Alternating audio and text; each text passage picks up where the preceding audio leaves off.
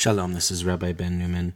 This is a replacement uh, for day 339, which was yesterday, uh, page 185a of the Pritzker edition Zohar, volume 3, translated by Professor Daniel Matt. Uh, for some reason, the file did not uh, got corrupted yesterday and I lost it.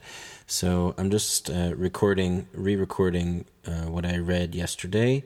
but only in the English and without footnotes. I'm just going to read straight through the text uh, from the Pritzker edition Zohar for page 185 for page 185a and uh, then when I get to where I left off I'll just uh, um, stop the file and, and, start a new recording for today's reading.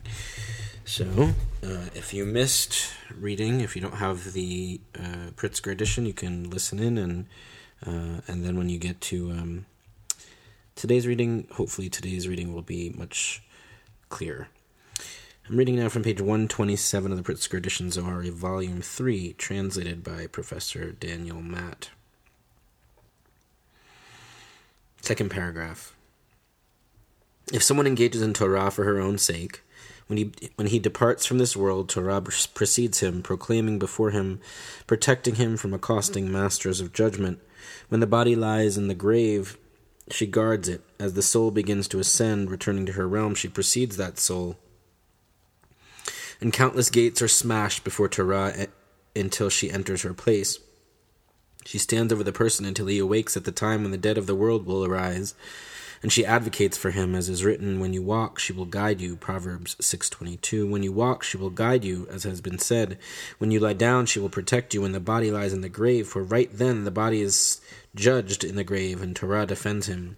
You will awake as has been said when the dead of the world will awake from the dust. He tesichecha she will speak for you serving as an advocate Rabbi Elazar said, She will speak for you. What does this mean?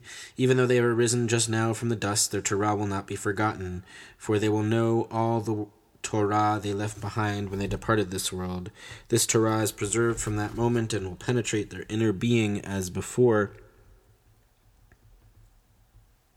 and she will speak deep within them with all words more refined than at first, since all those things that one could not fully grasp, striving yet not apprehending, now enter him deeply, enhanced, and Torah speaks within him, as is written, You will awake, and she will speak for you. Rabbi Yehuda said, Similarly, whoever engages in Torah in this world is entitled to engage in her in the world that is coming, as has been said. Come and see, for as a person who never succeeded in, in engaging in Torah in this world and walked in darkness, as for the person who never succeeded in engaging in Torah in this world and walked in darkness, when he leaves this world, he is seized and thrown into hell, a region below where no one pities him, called pit of desolation, slimy mud, as is written, He lifted me out of a pit of desolation, out of the slimy mud. Psalms 43. So, what is written concerning one who did not engage in Torah in this world and besmirched himself with worldly filth? They took him and threw him into the pit. Hell, the region where they punished those who did not engage in Torah and the pit was empty, just as he was empty. Why? Because there was no water in him. Come and see how severe is the punishment for Torah. For Israel was exiled from the Holy Land solely because they deserted Torah, abandoned her, as is written, What man is wise enough to understand this? Why is the land ruined? Yodhe said, Because they have forsaken my Torah. Jeremiah 9, 11 to 12. Rabbi Yossi said from here, Therefore my people go into exile for lack of knowledge, Isaiah 5:13. So all depends on Torah, and the world is sustained only through Torah, sustaining pillar of worlds above and below, as is written, were it not for my covenant day and night, I would not have established the laws of heaven and earth, Jeremiah 33:25. They took him and threw him into the pit, alluding to the fact that they cast him into Egypt, a place totally lacking the mystery of faith. Rabbi Yitzchak said, Why is this attributed to Reuben? Throw him into this pit in the wilderness. Genesis 37 22. Didn't he care about the fact that those snakes and scorpions would harm him? How can Scripture say to bring him back to his father and in order to rescue him from their hands? But actually, Reuben saw the harm lurking in their hands. Since he knew how much they hated him and their desire to kill him, Reuben thought better that he fall into a pit of snakes and scorpions that he be delivered into the hands of his enemies who have no compassion for him.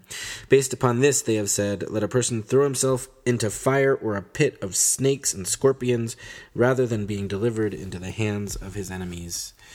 Well, that's uh, the English from yesterday's reading, uh, that being day 339, page 185a, part one of the Zohar in Aramaic, uh, just in English, uh, because of the Aramaic not coming through last night, uh, yesterday. So uh, hope this helps people who are listening and don't have the Pritzker edition. Take care.